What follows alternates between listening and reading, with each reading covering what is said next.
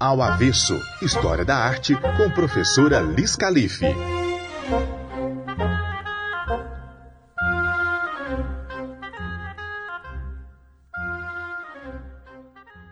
Olá, avessados e avessadas, sejam bem-vindos para mais um Ao Revés da Obra. Eu sou a professora Lisandra, mais conhecida como Liz Calife, e hoje é dia de leitura e vamos continuar lendo o livro de ouro da mitologia, Histórias de Deuses e Heróis, escrito por Thomas Buffington, da Ed Ouro, 26ª edição de 2002 tradução de Davi Jardim Júnior, com 42 capítulos. Hoje leremos o capítulo 27. Esse capítulo eu vou começar um pouquinho diferente, porque no capítulo anterior a gente falou sobre a guerra de Troia. E agora é o capítulo que fecha a questão da guerra. Então nós vamos ler sobre a queda de Troia, regresso dos gregos, Agamenon, Orestes e Electra. Vamos começar então com a queda de Troia. A Ilíada termina com a morte de Heitor e é na Odisseia e em poemas posteriores que ficamos sabendo o destino dos outros heróis. Troia não caiu imediatamente à morte de Heitor, mas, recebendo a ajuda de novos aliados, ainda continuou sua resistência. Um desses aliados foi Menemon, o príncipe etíope, cuja história já contamos. Outra aliada foi Pentensileia, rainha das Amazonas, que chegou à frente de um bando de guerreiras. Todas as autoridades afirmam sua bravura e o terrível efeito de seu grito de guerra. Pentensileia matou muito dos mais bravos guerreiros, mas afinal foi morta por Aquiles. Quando, porém, o herói se debruçou sobre o cadáver da inimiga caída e contemplou sua beleza e mocidade, lamentou amargamente a vitória. Tercites, um fanfarrão insolente, ridicularizou seu pesar e foi por isso morto pelo herói. Por acaso, Aquiles viu Polixena, filha do rei Príamo, Talvez por ocasião da trégua que concedera aos troianos para os funerais de Heitor, ficou cativado por seu encanto e dispôs-se a usar sua influência com os gregos para a concessão da paz à Troia, a fim de desposá-la. Enquanto estava no seu templo de Apolo negociando o casamento, Paris lançou contra ele uma seta envenenada, que, guiada por Apolo, feriu no calcanhar, o único lugar vulnerável de seu corpo, pois sua mãe Tétis o mergulhara quando criança no rio Estige, que o tornara invulnerável, exceto no calcanhar, por onde a mãe o segurava. O corpo de Aquiles, tão traiçoeiramente morto, foi recuperado por Ajax e Ulisses. Tétis aconselhou os gregos a entregarem a armadura do herói àquele de todos os sobreviventes que fosse julgado mais digno de usá-lo. Os únicos pretendentes foram Ajax e Ulisses. Foi escolhido um grupo seleto de outros chefes para decidir. A armadura foi oferecida a Ulisses, ficando então a sabedoria colocada acima da bravura, o que levou Ajax ao suicídio. No lugar onde seu sangue molhou a terra, nasceu uma flor chamada Jacinto, que traz nas folhas as duas primeiras letras do nome de Ajax em grego, A-I, e que significam um lamento. Assim, Ajax, juntamente com o jovem Jacinto, é pretendente à honra de ter dado origem àquela flor, a uma espécie de esporinha que representa o Jacinto dos poetas, conservando a lembrança dos acontecimentos, o Delphinium Ajacis. Tinha-se descoberto então que Troia só poderia ser tomada com a ajuda das setas de Hércules, que estavam em poder de Filoctetes, o amigo que estivera por último com Hércules e que acendera a pira funerária. Filoctetes juntara-se à expedição grega contra Troia, mas ferira acidentalmente o pé com uma de suas setas envenenadas. E o cheiro desprendido pela ferida era tão desagradável que seus companheiros o levaram para a ilha de Lemnos e lá o deixaram. Diomedes foi mandado para convencê-lo a voltar ao exército e foi bem sucedido. Filoctetes foi curado de sua ferida por Machão.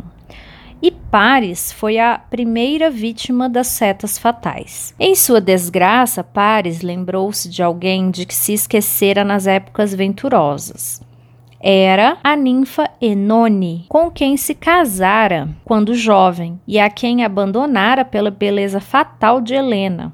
Enone, lembrando-se dos ultrajes que sofrera, negou-se a tratar do ferimento e Paris voltou a Troia e morreu. Enone arrependera-se logo e apressou-se em seguir Paris com os remédios, mas chegou demasiadamente tarde e enforcou-se de pesar. Nossa, gente, que bagunça, meu Deus. Vamos voltar à leitura. Havia em Troia uma celebrada imagem de Minerva chamada o Paládio, que se dizia ter caído do céu, acreditando-se que a cidade não seria tomada enquanto essa imagem permanecesse dentro dela. Ulisses e Diômedes entraram na cidade disfarçados e apoderaram-se do paládio, levando-o para o acampamento grego. Troia, contudo, ainda resistia e os gregos começaram a desanimar de conquistá-la pela força. E a conselho de Ulisses resolveram recorrer a um estratagema. Fingiram estar fazendo preparativos para abandonar o sítio e uma das partes dos navios foi retirada e escondida atrás de uma ilha vizinha. Os gregos construíram então um imenso cavalo de pau que fingiram ser um sacrifício oferecido a Minerva mas que de fato estava cheio de homens armados. O restante dos gregos embarcou então em seus navios que zarparam, como se estivessem partindo definitivamente. Os troianos, vendo que o acampamento fora levantado e a frota partira, chegaram à conclusão de que o inimigo abandonara o sítio as portas foram abertas e toda a população saiu para gozar a liberdade que há muito negada de passear à vontade no local onde estivera o acampamento. O grande cavalo foi o principal objeto de curiosidade. Todos queriam saber qual seria a sua finalidade. Alguns sugeriram que ele fosse levado para dentro da cidade como troféu, ao passo que outros se mostravam receosos dele. Esses eram mais espertos, né? Enquanto hesitavam, Laoconte, o sacerdote de Netuno, exclamou: Que loucura é esta, cidadãos? Não aprendestes bastante a respeito da solércia grega para vos prevenirdes contra ela? Quanto a mim, temos gregos mesmo quando oferecem presentes. Assim dizendo, atirou ao flanco do cavalo sua lança, que o atingiu, e um som cavo ressoou como um gemido. O povo talvez tivesse seguido então seu conselho, destruído o fatal cavalo e o que ele continha, se justamente nesse momento não tivesse surgido um grupo de pessoas arrastando um homem que parecia ser um prisioneiro grego. Estupefato de terror, esse homem foi levado perante os chefes que o tranquilizaram, prometendo poupar sua vida, com a condição de que ele falasse a verdade, ao responder às perguntas que lhe fossem feitas. O prisioneiro informou que era grego, que se chamava Sinon e que, em consequência da malícia de Ulisses, fora abandonado pelos companheiros. Com referência ao cavalo de pau, disse que se tratava de uma oferta a Minerva e que seu tamanho descomunal tinha expressamente a finalidade de impedir que fosse levado dentro da cidade, pois o profeta Cauchas predissera que se os troianos se apoderassem dele, teriam assegurado seu triunfo sobre os gregos. Estas palavras fizeram mudar o rumo da opinião do povo, que se pusera a imaginar quais seriam os melhores meios para assegurar a posse do monstruoso cavalo e dos augúrios favoráveis com ele relacionados. Quando ocorreu um prodígio que não deixou mais lugar a dúvida alguma, apareceram avançando sobre o mar duas imensas serpentes que chegaram à terra, fazendo a multidão fugir em todas as direções. As serpentes avançaram então diretamente para o lugar onde se achava Laoconte com seus dois filhos. A primeira atacou as crianças, enroscando-se em torno de seus corpos, exalando em suas faces a respiração mortífera. Tentando salvá-las, o pai foi logo em seguida apanhado e envolto pelas dobras das serpentes. Lutou para desvencilhar-se, mas elas venceram todos os seus esforços, estrangulando as crianças em suas dobras peçonhentas. Esse acontecimento foi considerado como clara indicação do desprezar dos deuses ante a maneira irreverente com que Laoconte se referira ao cavalo de madeira, que ninguém mais hesitava em considerar um objeto sagrado, preparando-se para todos para conduzi-lo à cidade, solenemente como competia. Isso foi feito ao som dos cantos e aclamações triunfais e o dia terminou festivamente.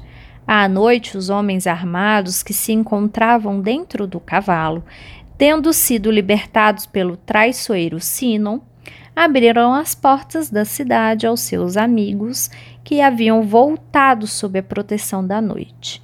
A cidade foi incendiada e a população entregue ao festim e ao sono, passada a fio de espada e Troia completamente vencida.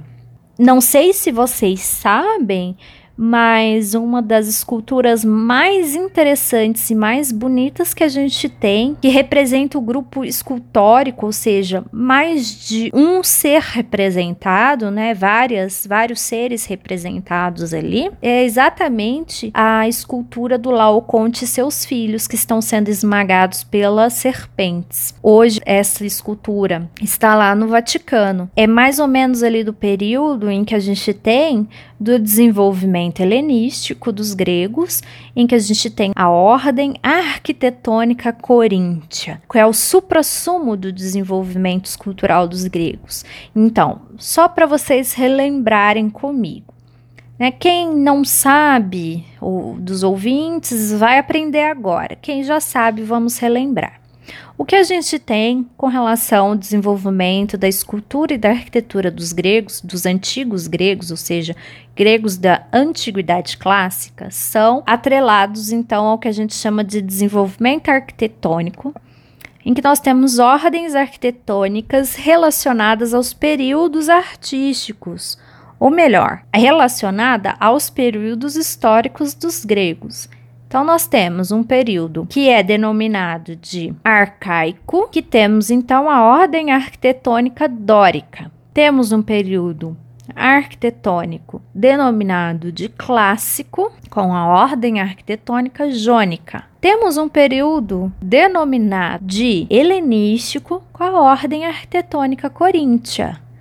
O que a gente tem de grandes desenvolvimentos, tanto da escultura quanto da arquitetura nesse momento dos gregos da antiguidade clássica, são que, na ordem arquitetônica dórica do período arcaico, eles estão ainda aprendendo, desenvolvendo a ideia da proporção. Quando a gente fala de período clássico com a ordem arquitetônica jônica, nós estamos falando de um desenvolvimento, de movimento. Já sabemos dar proporção às coisas, agora daremos a ideia de movimento. E por fim, no período helenístico, com a ordem arquitetônica coríntia, os gregos estão desenvolvendo então a maturidade. Essa maturidade ela é possível no desenvolvimento de grupos escultóricos, em que então esta obra, Laoconte e seus filhos esmagados pelas serpentes,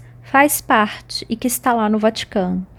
Uma das obras mais bonitas, e quando a gente conquista proporção e movimento, a maturidade traz as características das expressões, seja as expressões de dor, de alegria, de surpresa aplicadas no corpo ou também na expressão facial, coisa que antes a gente não conseguia perceber, porque muito é dito para essas esculturas em que a gente diz o seguinte: olha o famoso sorrisinho grego. Em quase todas as esculturas temos esse desenvolvimento do famoso sorrisinho grego. Tá feliz, tá triste, tá alegre, é, tá com surpresa, né? Sentiu medo de algo, mas sempre tem aquele sorriso aparente. Quando a gente chega nesse momento, então, da maturidade, em que é o período helenístico com a ordem arquitetônica chamada de Coríntia, nós vamos ter um momento de expressões. Principalmente expressões faciais são valorizadas. Se a história conta algo relacionado à ideia de sofrer, você vai perceber esse sofrimento também no rosto dos personagens. Uma coisa muito, mas muito interessante e que é aplicada aqui a questão desse desenvolvimento escultórico. O rei Príamo viveu bastante para ver a guerra do seu reino e foi morto no fim daquela noite fatal em que os gregos conquistaram a cidade. Ele se armou e estava prestes a se misturar com os combatentes, mas foi impedido por Écuba, a velha rainha que o convenceu a refugiar-se com ela e suas filhas no altar de Júpiter. Enquanto ali estavam, seu filho mais moço, Polites, perseguido por Pirro, filho de Aquiles, entrou correndo, ferido, e expirou aos pés de seu pai. Príamo, indignado, atirou com as mãos débeis sua lança contra Pirro e foi morto por este. A rainha Écuba e sua filha Cassandra foram levadas como cativas para a Grécia. Cassandra fora amada por Apolo, que lhe dera o dom da profecia. Depois, porém, irritando-se com ela, tornara inútil aquele dom, determinando que ninguém acreditaria em suas previsões. Polixena, outra filha, que tinha sido amada por Aquiles, foi exigida pela alma do guerreiro e sacrificada pelos gregos sobre o seu túmulo. Menelau e Helena. Os leitores devem estar interessados em saber o destino de Helena, a bela, mas causadora de tantos morticínios, com a queda de Troia, Menelau recuperou a esposa, que não deixara de amá-lo, embora tivesse se curvado ao poder de Vênus e abandonado por outro. Depois da morte de Paris, ela ajudara os gregos secretamente em diversas ocasiões, em particular quando Ulisses e Diomedes entraram em, na cidade disfarçados para roubar Paládio. Helena vira e reconhecer Ulisses, mas mantivera segredo e ajudar os gregos a se apoderarem da imagem. Desse modo, reconciliou-se com o marido e os dois foram os primeiros a deixar as praias de Troia para voltar à terra natal. Tendo, porém, corrido nos prazeres dos deuses, foram arrastados por tempestades de costa em costa do Mediterrâneo, visitando Chipre, a Fenícia e o Egito. No Egito, foram hospitaleiramente acolhidos e receberam ricos presentes, cabendo a Helena uma roca de ouro e um cesto com rodas destinada a guardar a lã e os carretéis para os trabalhos de fiação da rainha. Finalmente, Menelau e Helena chegaram sãos e salvos a Esparta, reassumiram sua dignidade real e viveram e reinaram com esplendor. Quando Telêmaco, o filho de Ulisses, chegou a Esparta procurando seu pai, encontrou Menelau e Helena celebrando o casamento de sua filha Hermione com Neoptelemos, filho de Aquiles. Agamenon, Orestes e Electra.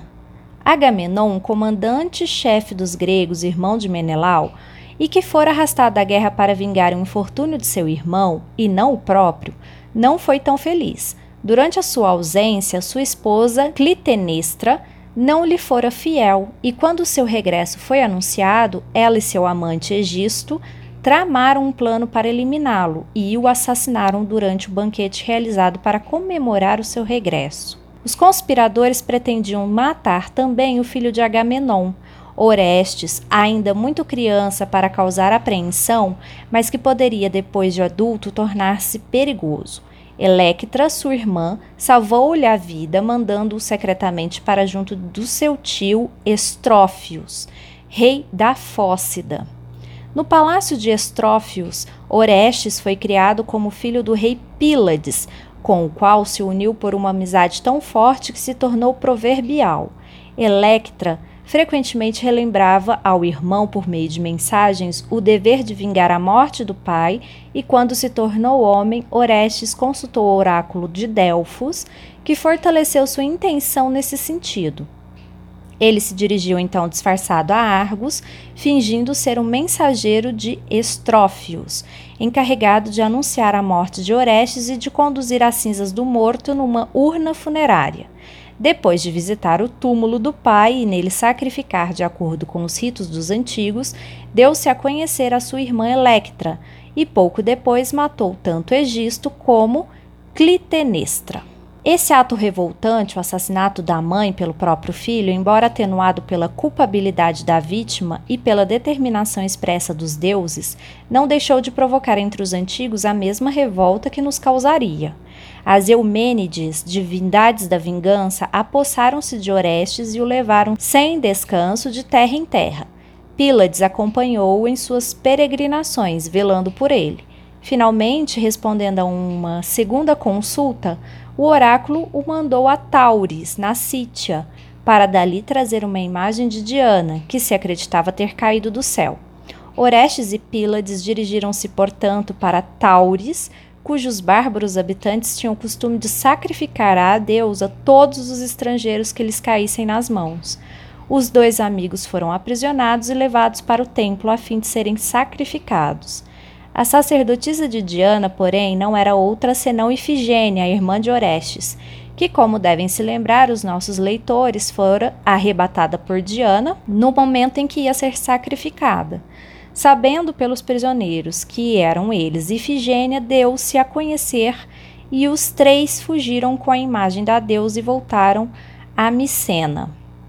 Orestes, contudo, não se livrou da vingança das Eríneas, Finalmente refugiou-se em Atenas, buscando a proteção de Minerva, que a concedeu e designou o tribunal do Aerópago para decidir seu destino. As Eríneas fizeram a acusação e Orestes invocou como justificativa a ordem do oráculo de Delfos. Tendo os votos do tribunal se dividido igualmente, Orestes foi absolvido pelo voto de Minerva. Uma das cenas mais patéticas da tragédia clássica é aquela em que Sófocles representa o encontro de Orestes e Electra quando ele regressa da Fócida. Orestes tomando Electra por uma das servas e querendo manter seu segredo da sua chegada, até a hora da vingança apresenta a urna em que supostamente se encontravam seus restos mortais. Electra, acreditando que ele estivesse realmente morto, recebe a urna, aperta nos braços e lamenta-se com palavras re passadas de ternura e desespero. Troia. Depois de tantas referências a Troia e aos seus heróis, talvez o leitor fique surpreendido ao saber que a localização exata da cidade é, até agora, objeto de controvérsia. Há alguns vestígios de túmulos nas planícies que mais de perto corresponde à descrição feita por Homero e pelos geógrafos antigos, mas não existe nenhuma outra prova da existência da grande cidade. Temos então uma grande dúvida da existência da cidade de Troia, apesar do que a gente tem escrito nessas mitologias, ok? Eu vejo vocês no próximo capítulo, em que a gente vai ler sobre o regresso de Ulisses. Tá tudo muito relacionado a essa questão da guerra de Troia, a queda de Troia que a gente leu agora e que a gente conseguiu fazer o desfecho em dois capítulos. Até a próxima! E entra lá no Instagram e no site do programa Ao Avesso História da Arte com Liz Calife. Deixe seu comentário. Vamos dialogar nesse período de distanciamento social. Ao Avesso é um programa coordenado e apresentado por Lisandra Calife, com edição, identidade visual e produção de Tielixon Bank, locução de David Santos, vinheta inicial de Pedro Amui vinheta de créditos criada por Jonas Neto e produzida por Rafael Castro.